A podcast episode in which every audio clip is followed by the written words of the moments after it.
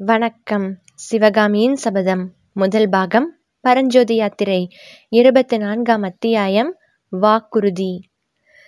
சக்கரவர்த்திக்கு பின்னால் கால்நடையாக வந்த ராஜ பரிவாரங்களும் இதற்குள்ளே கால்வாயின் கரைக்கு வந்துவிட்டன. மகா ராஜாதி ராஜ திரிபுவன சக்கரவர்த்தி குணபர மகேந்திர பல்லவேந்திரர் வாழ்க என்ற கோஷம் மந்திரி மண்டலத்தார் வீற்றிருந்த படகிலே இருந்து கம்பீரமாக எழுந்தது. மகாராஜாதிராஜ அவனி சிம்ம லலிதாங்குர சத்ருமல்ல விசித்திர சித்த மத்தவிலாச சித்திரக்காரப்புலி குணபர மகேந்திர பல்லவேந்திரர் வாழ்க என்ற கோஷம் கரையிலிருந்து எழுந்தது. குமார சக்கரவர்த்தி மாமல்லர் வாழ்க என்ற கோஷம் இரு பக்கங்களிலிருந்தும் எழுந்து வானலாவியது. சங்கங்களும் எக்காலங்களும் காது செவிடுபடும்படி முழங்கின. முரசங்களும் பேரிகைகளும் எட்டு திசையும் அதிரும்படி ஆர்த்தன. மகேந்திர பல்லவரை தொடர்ந்து வந்த வீரர்கள் முன்னால் வந்த படைகளை ஏறி அமர்ந்தார்கள். சக்கரவர்த்தியும் குமாரரும் குதிரைகளை ஏவலாளரிடம் ஒப்புவித்துவிட்டு ராஜஹம்சத்தில் ஏறி வெண்கொற்ற குடையின் கீழ் தங்க சிங்காதனத்தில் அமர்ந்தார்கள். படகுகள் மூன்றும் துறைமுகத்தை நோக்கி புறப்பட்டன. வாத்திய முழக்கங்கள் நின்றதும் சக்கரவர்த்தி தம் குமாரரை பார்த்து நரசிம்மா நான் உன்னிடம் வாக்குறுதி கேட்பதே உனக்கு விந்தையாயிருக்கும். அதற்கு நீ உடனே மறுமொழி கூறாததும் நியாயந்தான். விஷயம் இன்னதென்று தெரிந்து கொள்ளாமல் எந்த வாக்குறுதியும் கொடுக்கக்கூடாது ராஜ்யம் ஆளும் பொறுப்பு உடையவர்கள் இதில் சர்வ ஜாக்கிரதையாய் இருக்க வேண்டும் என்றார். அதற்காக நான் தயங்கவில்லை அப்பா. தாங்கள் என்னிடம் வாக்குறுதி கேட்க வேண்டுமா என்றுதான் யோசனை செய்து கொண்டிருந்தேன். எனக்கு தாங்கள் கட்டளையிடுவது முறைதானே? தங்கள் விருப்பத்திற்கு மாறாக எப்போதாவது நான் நடந்ததுண்டா? இந்த வார்த்தைகள் குமார சக்கரவர்த்தி இருதயபூர்வமாக கூறியவை ஆனபடியால் அவருடைய நா தழுதழுத்தது. மகேந்திரரும் உணர்ச்சி மிகுதியினால் சற்று சும்மா இருந்துவிட்டு பிறகு கூறினார். பல்லவசிம்மா நான் எவ்வளவு கசப்பான கட்டளையிட்டாலும் நீ நிறைவேற்றுவாய் என்று எனக்கு தெரியும். ஆனாலும் காரியத்தின் முக்கியத்தை கருதி உன்னிடம் வாக்குறுதி பெற வேண்டி இருக்கிறது அதற்கு முன்னால் நான் உனக்கு சில முக்கியமான விஷயங்களை சொல்லியாக வேண்டும். நாளை மறுநாள் நான் வடக்கே போர் முனைக்கு கிளம்புகிறேன். எப்போது திரும்பி வருவேன் என்று சொல்வதற்கில்லை. அப்பா என்ன சொல்கிறீர்கள்? போர் முனைக்கு தாங்கள் கிளம்புகிறீர்களா? என்னை இங்கே விட்டுவிட்டா? என்று மாமல்லர் ஆத்திரத்துடன் கேட்டார். நான் சொல்ல வேண்டியதை எல்லாம் சொல்லிவிடுகிறேன். நரசிம்மா பிறகு நீ கேட்க வேண்டியதை கேட்கலாம் என்று சக்கரவர்த்தி கூறியதும் நரசிம்மர் மௌனமாயிருந்தார். மகேந்திரர் பிறகு கூறினார். இந்த புராதனமான பல்லவ சாம்ராஜ்யத்தில் யுத்தம் என்று நடந்து வெகு காலம் ஆகிவிட்டது இருபத்தைந்து ஆண்டுகளுக்கு முன்னால் நான் இந்த ராஜ்யத்தின் பொறுப்பை ஏற்றுக்கொண்டேன். பிறகு இதுவரை யுத்தம் என்பதே நடக்கவில்லை. என் தந்தை சிம்ம விஷ்ணு மகாராஜாவின் காலத்திலும் பெரிய யுத்தம் நடந்தது கிடையாது. அவருடைய ஆட்சியின் ஆரம்பத்தில் சோழ நாட்டுக்கும் பாண்டிய நாட்டுக்கும் நடுவில் புல்லுருவியைப் போல கிளம்பியிருந்த களப்பான வம்சத்தை நிர்மூலம் செய்து உறையூர் சிம்மாதனத்தில் சோழ வம்சத்தை நிலைநாட்டினார். அதன் பிறகு பல்லவ சைன்யங்களுக்கு வேலையே இருக்கவில்லை. இப்போதுதான் முதன் முதலாக என் காலத்தில் யுத்தம் வந்திருக்கிறது.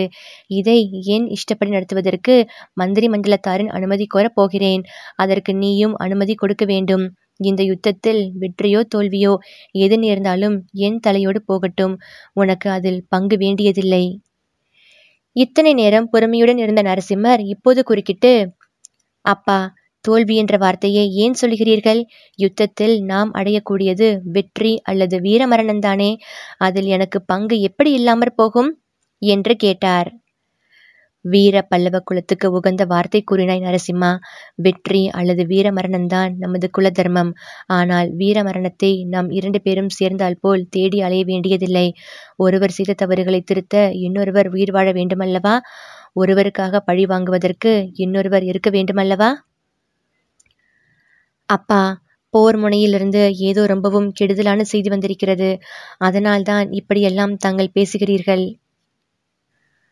ஆம் குழந்தாய் கெடுதலான செய்திதான் வந்திருக்கிறது. கங்கப்பாடி படை புலிகேசிக்கு பணிந்து விட்டது. நரசிம்மா வாதாபி சைனியம் வடபெண்ணையை நோக்கி விரைந்து முன்னேறி வந்து கொண்டிருக்கிறது. இவ்வளவுதானே அப்பா? துடை நடுங்கி துருவிநீதனிடம் அது நாம் எதிர்பார்க்கக்கூடியதுதான். அதனால் என்ன? வடபெண்ணை கரையில் நமது வடக்கு மண்டலத்து சைன்யம் அணிவகுத்து நிற்கிறதல்லவா? வேங்கியிலிருந்து என் மாமன் பெரும்படையுடன் கிளம்பி வருகிறார் அல்லவா நரசிம்மா வேங்கி சைனியம் நமது உதவிக்கு வராது. புலிகேசியின் சகோதரன் விஷ்ணுவர்த்தனன் இன்னொரு பெரும்படையுடன் வேங்கியை நோக்கி போய்க் கொண்டிருக்கிறானாம் ஆஹா வாதாபி சைனியம் அவ்வளவு பெரியதா? நாம் மட்டும் ஏன்? என்று மாமல்லர் ஆரம்பித்து இடையில் நிறுத்தியபோது அவருடைய குரலில் ஏமாற்றம் துணித்தது. அது என் தவறுதான் நரசிம்மா? என் வாழ்நாளில் இப்படிப்பட்ட ஒரு யுத்தம் வருமென்று நான் எதிர்பார்க்கவில்லை. போர்க்கலையில் கவனம் செலுத்த வேண்டிய காலத்தை எல்லாம் ஆடலிலும் பாடலிலும் சிற்பத்திலும் சித்திரத்திலும் கழித்துவிட்டேன். அதனால் என்ன அப்பா? சற்று முன்னால் ஆயனர் சொன்னாரே உலகத்தில் எத்தனையோ சக்கரவர்த்திகள் இருந்தார்கள் மறைந்தார்கள். அவர்களுடைய பெயர்களை கூட உலகம் மறந்து போய்விட்டது. ஆனால் தங்களுடைய பெயரை என்றென்றைக்கும் உலகம் மறக்க முடியாது. ஆயினும் இந்த யுத்தத்தில் நாம் ஜெயிக்காமல் போனால் மாமல்லபுரத்து மகத்தான சிற்பங்கள் எல்லாம் என்றென்றைக்கும் நமது அவமானத்துக்கு சின்னங்களாக விளங்கும். ஒரு நாளும் இல்லை. யுத்தத்தில் தோல்வியடைந்து உயிரையும் வைத்துக் கொண்டிருந்தால் அல்லவா? தாங்கள் சொல்கிறபடி ஏற்படும். போர்க்களத்தில் புறங்காட்டி ஓடி ஒளிந்து கொள்கிறவர்களை அல்லவா? உலகம் பழித்து நிந்திக்கும். வீர மரணத்துக்கு ஆயத்தமாய் இருக்கும் போது அவமானத்துக்கும் பழிக்கும் நாம் ஏன் பயப்பட வேண்டும்? என்று மாமல்லர் ஆத்திரத்துடன் கூறினார். முடிவில் போர்க்களத்தில் வீரமரணம் இருக்கவே இருக்கிறது. ஆனால் அதற்கு முன்னால் நம் பகைவர்களை வேரோடு அழித்து வெற்றியடைவே பார்க்க வேண்டுமல்லவா? அது அப்படி அசாத்தியமான காரியம் இல்லை. அவகாசம் மட்டும்தான் வேணும். வாதாபி மன்னன் யுத்த தந்திரத்தை நன்கு அறிந்திருக்கிறான். நரசிம்மா ஆனாலும் முடிவில் அவனை முறியடித்து நாம் வெற்றி மாலை சூடுவோம். சந்தேகமில்லை. இதற்கு உன்னுடைய பூரண உதவி எனக்கு வேண்டும். நான் சொல்லுவது உனக்கு பிடித்தாலும் பிடிக்காவிட்டாலும் அதன்படி நடக்க வேண்டும். நரசிம்மர் மிக்க உணர்ச்சியோடும் உருக்கத்தோடும் தழுதழுத்த குரலில் அப்பா என்னிடம் தாங்கள் உதவி கோர வேண்டுமா? தாங்கள் என் அன்புக்குரிய அருமை தந்தை மட்டுமல்ல என் உடல் பொருள் ஆவிக்கு உரிமையுடைய அரசர். எனக்கு எப்பேற்பட்ட கட்டளையையும் இடுவதற்கு அதிகாரமுள்ள பல்லவ சாம்ராஜ்யத்தின் பிரதம சேனாதிபதி. எவ்வளவு கசப்பான கட்டளை வேண்டுமானால் இடுங்கள் நிறைவேற்ற காத்திருக்கிறேன் என்றார். மகேந்திரர் சற்று மௌனமாய் இருந்தார் அப்போது கீழ் திசையில் சிறிது தூரத்தில் கடற்கரை துறைமுகத்தின் காட்சி தென்பட்டது. கப்பல்களின் மேல் கம்பீரமாக பறந்த ரிஷப கொடிகள் வானத்தை மறைத்தன. சற்று தென்புறத்தில் நெடுந்தூரம் பரவி நின்ற மாமல்லபுரத்து குன்றுகள் காட்சியளித்தன.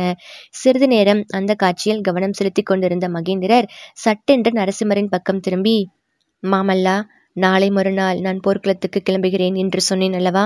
போர்க்களத்திலிருந்து திரும்பி வந்து இந்த மாமல்லபுரத்தில் நாம் ஆரம்பித்த சிற்ப வேலை பூர்த்தியாவதை காண்பேன் என்ற நம்பிக்கை எனக்கு இருக்கிறது என்றார். நரசிம்மர் மௌனமாய் இருக்கவே மகேந்திரர் மேலும் கூறினார் அப்படி ஒருவேளை நான் திரும்பி வராவிட்டால் இந்த சிற்ப பணியை நீதான் தொடர்ந்து நடத்தி பூர்த்தி செய்ய வேண்டும். இந்த வாக்குறுதியை தான் என்னிடம் கூறினீர்களா? என்று மாமல்லர் வெடுக்கென்று கேட்டபோது அவருடைய குரலில் ஆத்திரமும் விருப்பும் துணித்தன இல்லை அதை கேட்கவில்லை.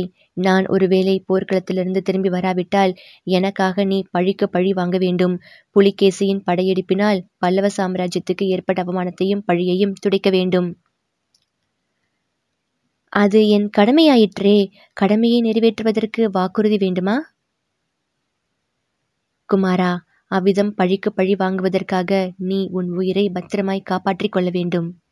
நரசிம்மர் மௌனமாய் இருந்தார் இன்னும் ஏது வரப்போகிறதென்று அவர் கவலையுடன் எதிர்பார்த்ததாக தோன்றியது. குழந்தாய் சென்ற ஐநூறு ஆண்டு காலமாக வாழையடி வாழையாக வந்திருக்கும் இந்த பல்லவ குலம் இனியும் நீடிப்பது உன் ஒருவனையே பொறுத்திருக்கிறது. நான் உன்னிடம் கேட்கும் வாக்குறுதி இதுதான். நான் திரும்பி வரும் வரையில் அல்லது நான் திரும்பி வரமாட்டேன் என்று நிச்சயமாய் தெரியும் வரையில் நீ காஞ்சி கோட்டையிலேயே இருக்க வேண்டும். ஏக்காரணத்தை முன்னிட்டும் கோட்டைக்கு வெளியே வரக்கூடாது. இதோ என் கையை தொட்டு சத்தியம் செய்து கொடு. என்று கூறி மகேந்திரர் தம் வலது கரத்தை நீட்டினார்.